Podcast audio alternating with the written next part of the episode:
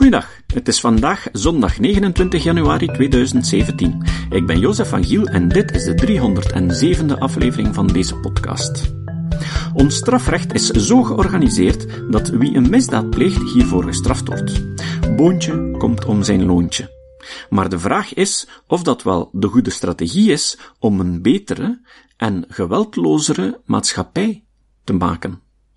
Op de nacht van de Vrijdenker van 26 november vorig jaar werd er gediscuteerd over de gevolgen van neurowetenschappelijke bevindingen op onze notities van schuld, vrije wil, verantwoordelijkheid en de vraag of ons rechtssysteem zonder schuld en verwijt mogelijk is. Moderator Anne Ravelingen daagde Farah Fokkaert, Jan Verplaatse, Chris Wellekens, Mirjam van Rijen en Manu Kersen uit tot een diepgaand gesprek over dit onderwerp. En vandaag horen jullie het tweede deel. Naar een schuldeloos strafrecht.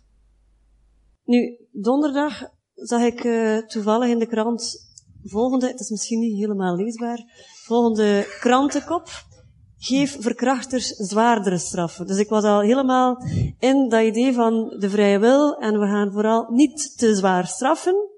En dan lees je dit. We zijn, we zijn geen doetjes, hè. Het is niet dat, uh, omdat je tegen vrijwillig of verantwoordelijkheid bent, dat je zegt van we gaan ze gaan vrijlaten, de Irakese nee. verkrachter die dan toch een Marokkaan bleek te, bleek te zijn. Maar wat ik wel tegen ben, is vanuit een soort van volkswoede, of zelfs woede bij het slachtoffer, daaruit gaan bepalen wat je nu gaat doen met die verkrachter.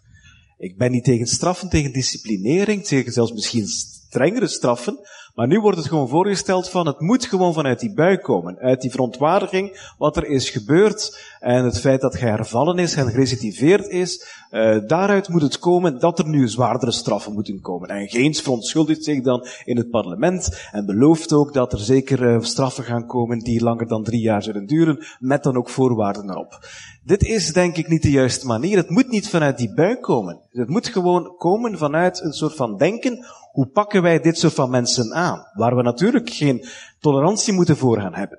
En dan moet je kijken van, is het dan, wat zij beweert dan, dat ze te licht zijn, die, uh, die straffen. Op wat is dat gebaseerd, te licht zijn? Uh, is dat ergens onderzocht? Zijn mensen uh, ergens, is er, zijn er feiten die ons meedelen dat er mensen uh, nu, die, die vroeger zouden afgeremd zijn of afgeschrikt zijn door de straffen, nu wel worden in de verleiding gebracht om te gaan verkrachten? Dus het wordt zo intuïtief, zo buikgevoelig gevoerd, mm -hmm. dat het niet meer beantwoordt, denk ik, aan het ideaal die wij zelf hebben over hoe dat je met straffen omgaat. Wel, ik hoor twee dingen, hè, dat buikgevoel, die, dat instinct, en iets anders, uh, het hoeft niet uh, licht te zijn. Het mag, het mag licht zijn, maar het mag eventueel ook, ook zwaar, ja, zware straf. Ja. Ik had het idee van, volgens uh, de vrije wil ontkenners, dat klinkt misschien negatief, kunnen gevangenisstraffen niet.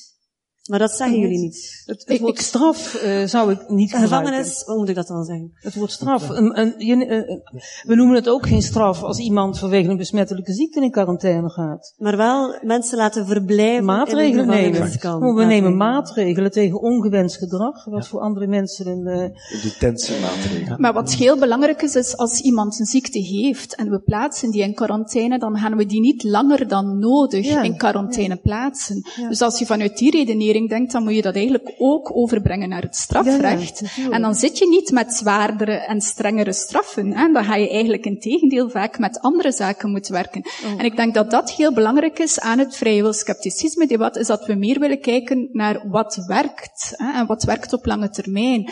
En ook wat heel belangrijk is natuurlijk, is ik vind die rechten van slachtoffers daar wel in meenemen. Hè? Want anders, um, je moet een verhaal, of je moet een, een, een manier van rechtspraak kunnen um, aanbrengen die zowel rekening houdt, vanuit mijn visie, met de, de, rechten van de slachtoffers als met de rechten van de daders, om tot een optimaal systeem te komen.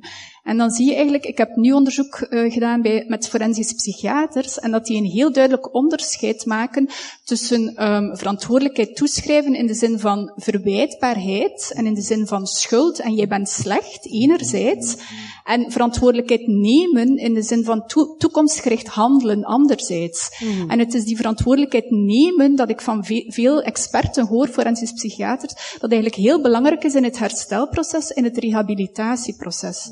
En dat dat eigenlijk bijdraagt aan minder recidivisme. Dus minder um, geweld eens die persoon terug in de samenleving komt. Nu, neem daarbij dat mensen die in de gevangenis zitten, die geen therapie krijgen, dat eigenlijk meer dan 50% van die mensen, soms zijn de cijfers 70, 80%, eigenlijk lijden aan één of meerdere mentale, um, mental health issues, uh, mentale gezondheidsproblemen, en dat die daar geen behandeling voor krijgen, dan zitten we met een probleem. Want wat hebben we vandaag? Een strafrecht dat grotendeels gebaseerd is op verhelding. Dat mm. grotendeels met die vinger wijst van jij bent slecht, jij bent schuldig. Maar net dat zorgt er eigenlijk voor dat mensen niet de middelen hebben om eens ze buiten komen, eens ze terug in de samenleving zijn, om niet meer uh, te recidiveren, om niet meer opnieuw misdaden te plegen. Dus ik vind dat we echt naar een strafrecht moeten, waar daar veel meer aandacht hebben voor lange termijn doelstelling. En vanuit die beschuldigende vinger werkt het niet. Ja, maar je zegt recht van uh, het slachtoffer. Ik ben slachtoffer, iemand heeft mijn kind vermoord. Ik wil wel dat je afziet. Ja. Dat is toch een menselijke reactie, niet? Dat is een menselijke reactie en die gevoelens zijn heel belangrijk en iedereen heeft recht om die gevoelens te hebben. Maar dat betekent niet dat die gevoelens in een beleid moeten geïmplementeerd worden. Hè. Mm. Een slachtoffer heeft recht op die gevoelens, maar niet recht op dat wij die noodzakelijk op die manier gaan implementeren. We kunnen dat natuurlijk op andere manieren wel doen, daaraan beantwoorden. En alternatieve sancties bijvoorbeeld zijn vaak veel harder. Hè? Of het verplicht therapie ondergaan, het verplicht vaardigheidstraining doen, kan vaak veel moeilijker zijn voor bepaalde mensen dan gewoon bijvoorbeeld een tijdje in de gevangenis verblijven. Mhm. Dus het is geen uh, manier om mensen er gemakkelijk van af te maken. Absoluut niet. Manu? Mag ik nu eens uh, naar ma maatschappelijk...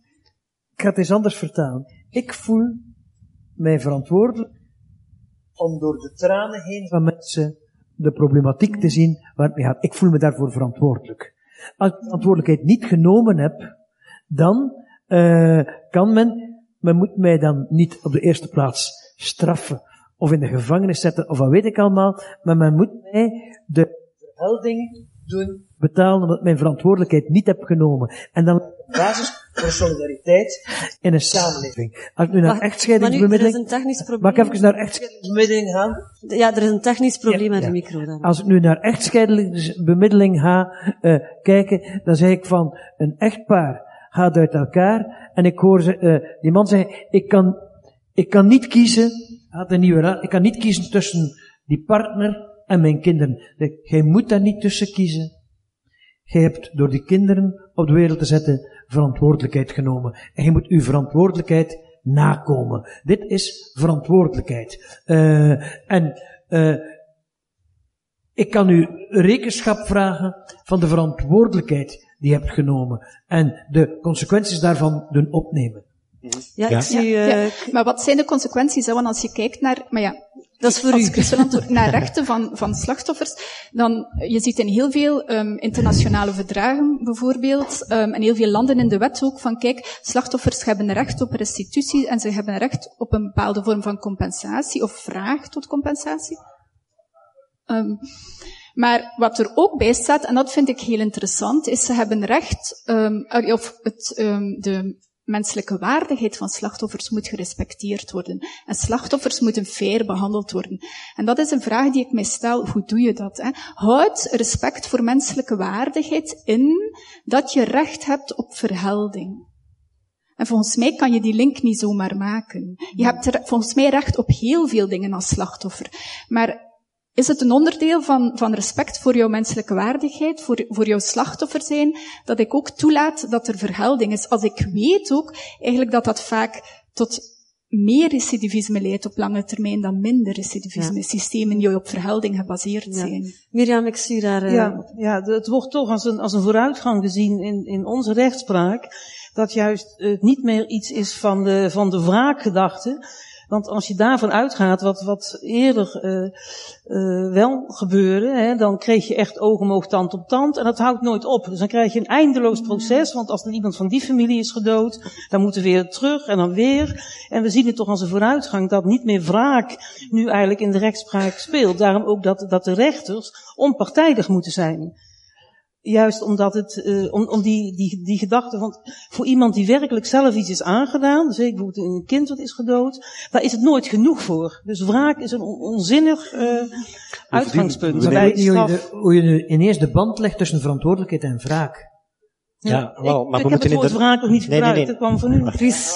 Nee, we moeten inderdaad opletten voor terminologische verantwoording. Als u spreekt uh, over, u moet uw verantwoordelijkheid opnemen, en als u verantwoordelijkheid niet opneemt, dan moet je daar eventueel toch, of je moet daarin, daar moet daarvoor in staan, daar moet iets mee gebeuren, daar ben ik het volledig mee eens.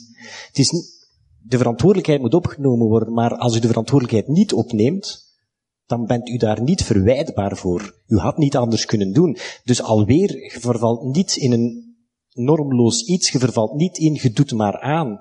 Integendeel, je moet nog altijd aan die norm voldoen. Doet u dat niet, dan moet u bijvoorbeeld een restitutie betalen, maar geen verwijtbaarheid en dus geen um, leedtoevoeging omdat je die keuze hebt gemaakt. Mag ik gewoon heel concreet, hè? Want stel je voor dat ik nu in een situatie zit, hè, uh, iemand heeft mijn kind vermoord. Hoe pakken jullie dat aan? Dat is een heel mooie vraag, omdat ik krijg die ook vaak op lezingen van hoe ga je als vrije wil ontkenner, heb je iets verschrikkelijk gedaan. Je hebt zelfs iemands anders kind vermoord of zo. Hoe ga je dat gaan of goed maken? Of je hebt een, een verschrikkelijke domme fout gemaakt, dronken iemand aangereden. Hoe ver kun je als een vrijwil ontkenner gaan om toch wat heel belangrijk is, een soort van herstel te krijgen. Mhm. Want het ideaal, of, of datgene wat, wat we allemaal delen, is als er verkeerde dingen zijn gebeurd, moeten die op een of andere manier goed gemaakt worden. En datgene is wat vrijwilontkenner of vrijwilbevestiger gewoon delen, mhm. dat soort van, van ideaal. Dat we toch ergens een maatschappij nog een beetje kunnen samenhouden op die manier. Hoe ver kun je gaan? Wel, ik denk dat je als uh, vrijwilontkenner perfect kunt zeggen van, kijk, ik heb een fout begaan.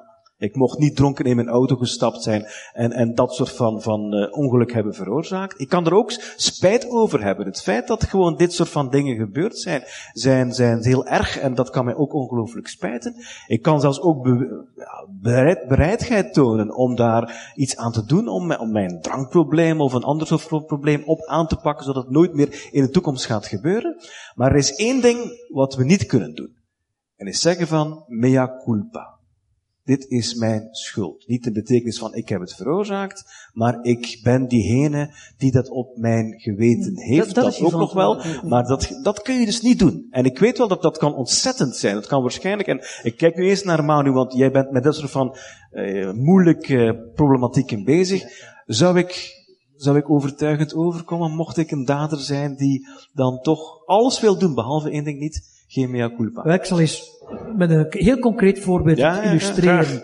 een, uh, een, een spookrijder in dronken toestand rijdt met een vrachtwagen een auto aan frontaal en rijdt beide ouders dood en die ouders hebben twee dochters. Uh, de ene dochter is 18, de andere is 20 jaar. Dus haar beide ouders verliest ze, doodgereden door een spookrijder, die op een verkeerde baanvak zit en in dronken toestand is met een vrachtwagen. De ene dochter, en uh, dan zult je zien wat dat erin speelt. De ene dochter had een conflictueuze relatie met die ouders op het moment dat dat gebeurde. De andere had een heel intieme, vertrouwvolle relatie met die ouders. Ze zijn beide naar die rechtszaak gegaan. De eerste dochter, de oudste, die een moeilijke relatie had met die ouders, was thuis weggelopen op dat moment, uh, die eiste de zwaarste straf voor die dader. De tweede dochter heeft gezegd van, ik vraag rechtbank dat je mij de garanties levert dat die man voor zijn zes kinderen in de toekomst een goede vader zal zijn, mhm. dat ze niks missen. En dat is voor mij voldoende. Mooi, Die, sprakeloos. Ja, dat, zegt, dat zegt eigenlijk heel veel. Dus, dus hij heeft eigenlijk, ze heeft op die verantwoordelijkheid gewezen. En als hij dat kan doen, ja, dan is het voor mij, uh, kan ik het accepteren. En ik heb geen andere eisen naar zware straffen en dergelijke. Ik, ik ben mijn ouders kwijt. Ik wil niet dat die kinderen van die man ook nog eens hun vader kwijt zijn aan de gevangenis voor zoveel tijd. Maar ik wil de garantie dat hij de intentie heeft en zijn uiterste best zal doen om een goede vader voor zijn kinderen te zijn. En wat indien hij dat niet zou kunnen doen? Vragen wij niet een beetje te veel van mensen? Ze, ze, heeft, ze, had, ze had met die rechtszaak in haar overtuiging voldoende garanties dat hij er wel zou zijn, waardoor ze die houding kon aannemen. Dat lijkt me nu... wat wil ik dan eigenlijk duidelijk maken? Wat is de kern die daaronder zit? We zitten niet rationeel te discussiëren, hè? Mm. maar het gaat om het gevoel die daar gespeeld heeft. Tussen die twee dochters. Het verschil was hun, hun basisgevoel naar hun eigen ouders, hun veiligheid, hun vertrouwen in eigen ouders toe heeft gemaakt dat ze tot een totaal andere houding komen. Mm. En in de filosofie zijn we heel veel bezig, ik zeg niet uitsluitend, maar heel veel bezig met ratio, ratio, ratio. Maar een heleboel belangrijke dingen spelen zich af op het niveau van de emoties van mensen. Ja. Emoties, maar ik, ik, wil nog een beetje tijd laten voor uh, vragen van het publiek. Dus ik ga ja. eventjes over naar iets anders. Uh, dus we zijn hier bezig met wat als het gebeurt. Maar ik veronderstel dat er ook veel aandacht moet zijn voor preventie. En opvoeding. Dus in uw voorbeeld, of in uw voorbeeld liever, opvoeding inderdaad. Uh, we kunnen mensen uh, vertellen van, voed uw kinderen op in die warme omgeving en uh, met die omstandigheden. Als u wilt rijden met de auto, eerst blazen, zodat u zeker niet onder invloed rijdt. En ga zo maar verder. Waar stopt het? Ik krijg dan soms het gevoel van, moeten we niet heel hard mensen beginnen controleren om negatieve gevolgen te vermijden?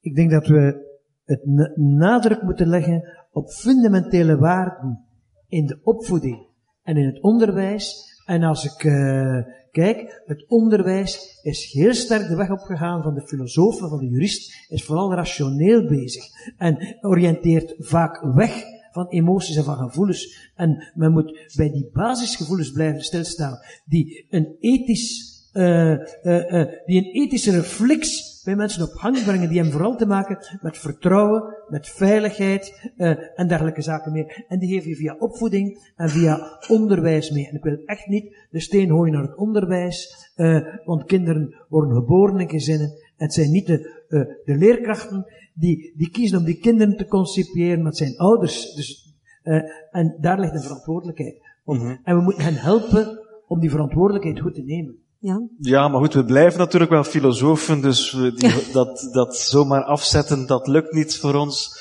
Toch niet op die leeftijd. Uh, we zijn al te slecht uh, in dat soort van dingen. Bovendien, soms moet je ook wel keuze maken en kun je niet alles laten afhangen van de gevoelens die opborrelen bij andere mensen. Soms moet je inderdaad wel zeggen van, dit zijn gevoelens die je beter niet zou hebben. Het zal niemand vooruit helpen. Dat soort van vraag die bij jou zit. Het gaat de daden niet beter maken. Het gaat de maatschappij niet dichter bij elkaar brengen.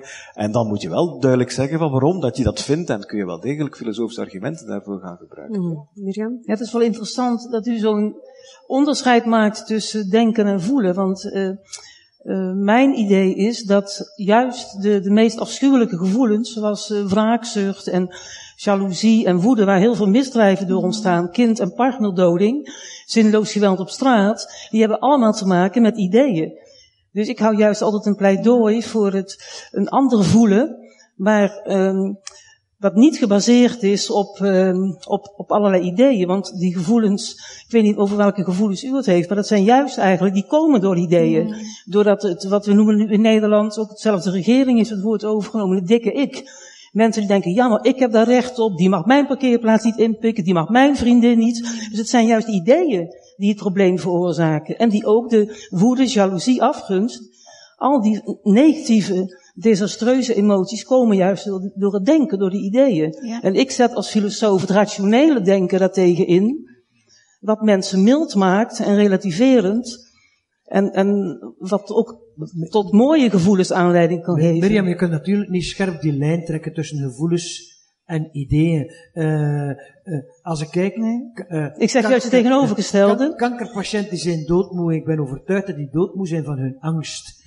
En die angst, dat is een gevoel. ja, maar dat, dat komt door een idee. Doorhad, maar, dat, maar dat gevoel komt omdat ze denken, Precies. van ik ga misschien ja. dood en dergelijke meer. En het ene stuurt het andere aan. Ja, ja. En ik weet niet waar het begint. Of het hier begint of in het gevoel begint. Maar uh, voor mij is het ook niet zo belangrijk uh, waar het begint. Ze beïnvloeden elkaar, zijn on, uh, onver, allee, duidelijk en ook onverbo en ver, ver, verborgen met elkaar verbonden voortdurend.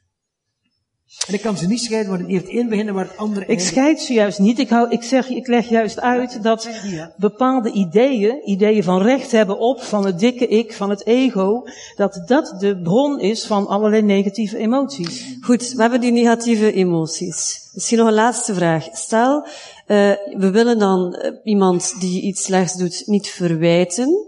We proberen dan geen straf te geven, maar maatregelen. En we proberen zoveel mogelijk te voorkomen. Dat is een beetje jullie... U begrijpt het goed. Voilà. Dus stel, uh, die gevoelens en die ideeën helemaal complex, ik krijg het toch niet helemaal juist in mijn hoofd. Maar er bestaat een pilletje die ons kan helpen. Dus die kan al de negatieve emoties wegdringen, helder vooruit, rationeel, zo moet ik handelen. Is dat iets wat ons kan helpen in de toekomst? Ik zeg het niet zomaar. Er zijn filosofen die uh, argumenteren voor moral enhancement in dat geval. Morele enhancement. Is dat een, een tak in de wetenschap die ons kan uh, baten? Um, ja, dat is, er zijn meer en meer uh, onderzoeken die eigenlijk wijzen op, zou er mogelijk een zijn er bio, biomedische middelen hè, om agressie naar beneden te halen, om ervoor te zorgen dat mensen meer in het gareel lopen en dat mensen... Uh, zo simpel is het natuurlijk niet. En ik weet ook niet, ik denk eigenlijk ook niet dat het wenselijk is om puur die biologische kaart te trekken, omdat het heel duidelijk is dat iets als misdaad niet iets puur gedragsmatig of puur biologisch is. Uh, het, het gebeurt in een context. Um, dus je kan het niet terugbrengen tot wat ons brein doet, daardoor bega je een misdaad. Zo eenvoudig is het niet. Mens, mensen zitten in een context en je moet eigenlijk naar al die risicofactoren voor gewelddadig gedrag gaan kijken. En dan zie je dat eigenlijk armoede bijvoorbeeld en een slechte gezondheidszorg, um, geen onvoldoende scholing, dat dat heel grote risicofactoren zijn voor geweld. Dus je moet veel breder kijken dan enkel naar, naar die Natuurlijk, ja, en mijn voorbeeld, wat dat hypothetisch is, hè al die factoren zijn veel te moeilijk om te controleren. Dus één pilletje en dan kunnen we tenminste op dat niveau uw handeling... En is dat dan het vrijwillig innemen van dat pilletje of is dat dan een dwang dat je voorstelt? uh, ik laat het aan jullie over. ja. Je kunt dat nooit verplichten natuurlijk. Ja, dat is het... Uh, ja. De wetenschap ik, ik hoop, ik hoop dat de filosoof, de filosoof niet de weg op gaan van uh, mee propageren van een pilletje de medische wereld heeft al voor zoveel zaken die je met menselijk contact zou kunnen oplossen, met menselijke aandacht kunnen oplossen, een pilletje uh, gevonden. En ik wil hier, hier eh, een frappant voorbeeld geven. Ik heb een zoon die psychiater is. En na vijf consultaties met een kloosterzuster zei ze, mijn overste vraagt of jij mij niet vergeten hebt van pillen voor te schrijven. Nee, zegt ik kan het niet vergeten. Maar je hebt nog niks voorgeschreven. Maar ik zal u vandaag wel iets voorschrijven. Uh, enkel als ik zeker ben dat je het zal nemen. En hij gaf haar een voorschrift op het einde van de consultatie. En je vroeg haar eens te lezen, uh, dat ze het goed, goed zou verstaan. Dus ik lees één hond. Die heeft daar een hond voorgeschreven om voor te zorgen de zuster was gelezen, in plaats van een pilletje. Super, geweldig. Daarmee wil ik tegen een aantal dingen ingaan. Dat is diermishandeling. Goed, menselijk contact. Honden, ik uh, ben heel benieuwd naar vragen uit het publiek. Want we hebben zoveel mogelijk verschillende... Achteraan is de vraag. Je mag ze heel luid roepen. Je mag roepen. Ik herhaal ze. Ik heb een vraag voor meester uh, Welkens is het? Uh, meester, wanneer u cliënteel ontvangt en zijn er een grote vraag tot vergelding, u als vrijwillig scepticus, hoe gaat u daar in de praktijk mee om? Do doorverwijzen. Goh, dat is niet alleen vanuit mijn positie als vrijwillig scepticus, want die laat ik denk ik in mijn professionele leven niet zoveel doorspelen, maar ook um, denk vooral van mijn rol als bemiddelaar. Hoe ga ik daarmee om? Ik ga de, de, de cliënt die vraagt om vergelding van de tegenpartij, ga ik mee in gesprek. De eerste vraag zal zijn, wat verwacht je van die vergelding? Wat hoop je daarmee te bereiken?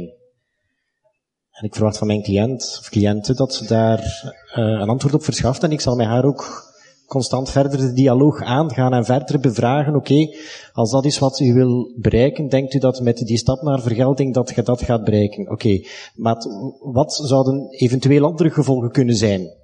Meer bepaald in, in, in familiale conflicten, echt, echtgenoten die in een scheidingssituatie zitten, die meestal ook kinderen hebben.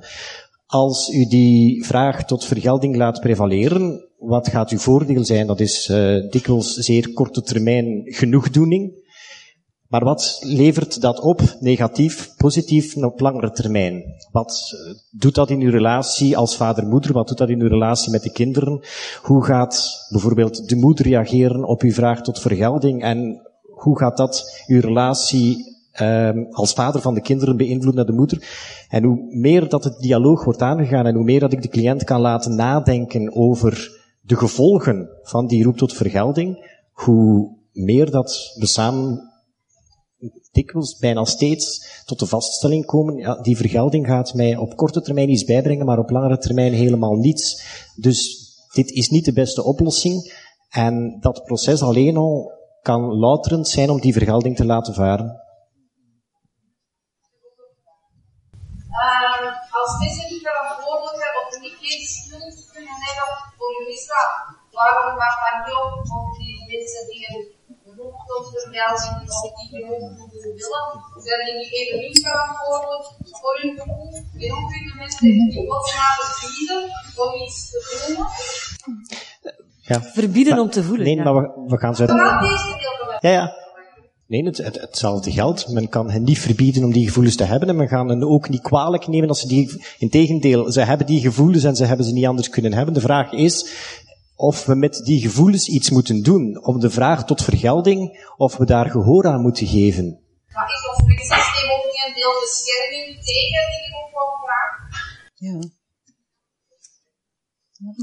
Ik, ik begrijp de vraag niet goed. Als we mensen opsluiten, dan kunnen ze niet worden. Ja. Goh, ik weet niet of dat een, een, een strafdoeleinde is, dat, dat we de mensen gaan uh, sanctioneren omdat ze niet gelyncht worden door de massa. Misschien wel de taak van politie vaak, zeker dat men mensen moet beschermen die gezocht worden of die inderdaad kunnen gelyncht worden. Ja. Eigenrichting is toch iets wat we proberen te, tegen te gaan in onze samenleving, dat we het recht niet in eigen handen gaan nemen. Hè. Ik denk dat dat toch wel een. Uh, maar ik wil een positiever beeld geven. Dit soort van filosofie dat we hanteren, is ook een filosofie die soms toelaat om, om in de fout te gaan. Denk niet dat hier mensen aan de, op deze verhoog zitten die soms zelf geen gevoel tot, tot verhelding hebben. Alleen, het is geen ideaal. Ergens, en vaak achteraf realiseren wij ons ook wel dat het niet de beste manier was, dat we ons even hebben laten gaan. Maar we zijn natuurlijk ook wel mensen van vlees en bloed die ons dikwijls eens laten gaan. Maar het is geen ideaal. Ja, ik vind de discussie nogal semantisch en nogal heel op, uh, op ideologisch niveau. Dat is ook wel een, realiteit waarin de samenleving. En ik vraag me af of dat, dat dan relevant is of dat... Wel, ik denk dat denk, ja. Nee. Nee, precies. Nee, maar, uh,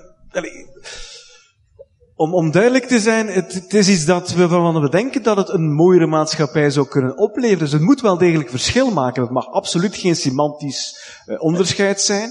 Het moet iets zijn waarvan we denken van, uh, op die manier gaan we een aantal problemen in onze samenleving beter gaan aanpakken. En dikwijls heb je wel een soort van eensgezindheid over die filosofische grenzen heen, dat men toch ergens zegt, onze maatschappij wordt te hard voor elkaar. We gaan dingen gaan eisen, bijvoorbeeld ja, die, die, die strengere straffen. We gaan gaan eisen dat ze zeven jaar of langer in de gevangenis gaan doorbrengen. Nu, na zeven jaar staan ze ook weer buiten, hè. En kunnen ze ook weer gaan recidiveren. En gaan ze waarschijnlijk weer dezelfde dingen gaan doen.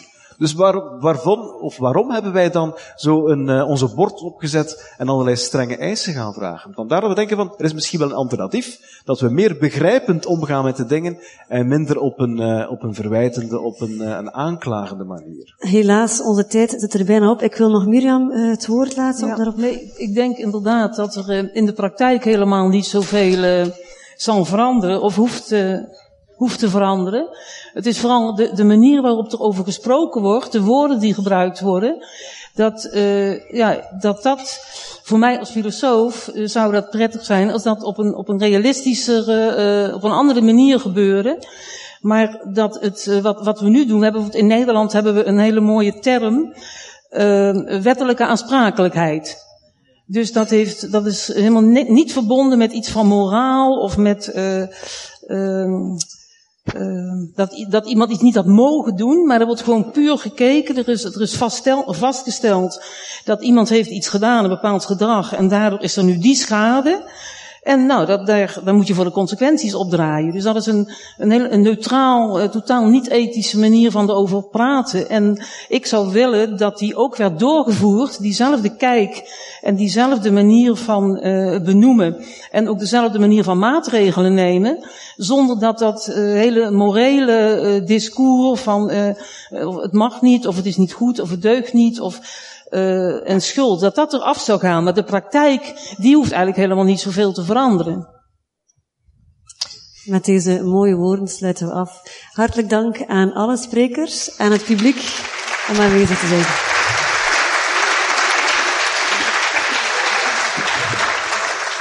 Opnieuw, u was een uh, fantastisch publiek. Mag ik u enkel nog vragen om uit vrije wil uw glas mee te nemen? Ook al gelooft u er niet in, zo meer een geweldig plezier doen. Um, het was zodanig interessant dat we een klein beetje vertraging zijn opgelopen. Zeer boeiende discussie. Ik vond echter dat Manu Kersen hier weinig toegevoegde waarde had in het gesprek. Ik heb zijn boek Zie de mens van een vriendin gekregen, maar na dit debat denk ik niet dat ik het ga lezen. Ik denk dat ik die tijd beter kan vullen met het boek Against Empathy van Paul Bloem. Het citaat. Het citaat van vandaag komt van George Bernard Shaw. Shaw was een schrijver en vrijdenker van de 20e eeuwwisseling.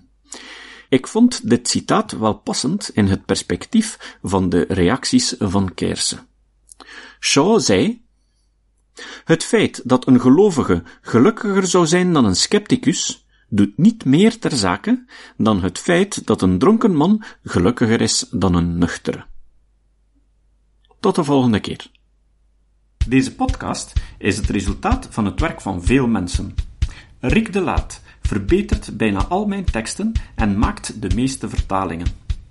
Emiel Dingemans verzorgt onze website en Facebookpagina. Ook Leon Korteweg en Stefan Sutens schrijven, vertalen of verbeteren soms artikelen.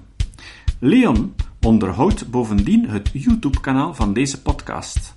De muziek van de intro en de trailer heeft Nick Lucassen geschreven en soms maken we ook gebruik van muziek van Ad van Nederpelt die ons zijn prachtige composities ter beschikking stelt. Dit was de podcast Kritisch Denken. Vergeet niet om alles kritisch te behandelen, ook deze podcast. Voor verdere informatie over deze podcast, links en voor de tekst surf naar www.kritischdenken.info. Als je deze podcast belangrijk vindt, kun je me steunen door anderen warm te maken ook eens te luisteren. Stuur een e-mail naar vrienden met een link naar de website en plaats de link in de handtekening van je e-mails. Tevens kun je op iTunes deze podcast een beoordeling geven of een recensie schrijven. Of je kan op je eigen website of blog een link naar kritisch denken plaatsen.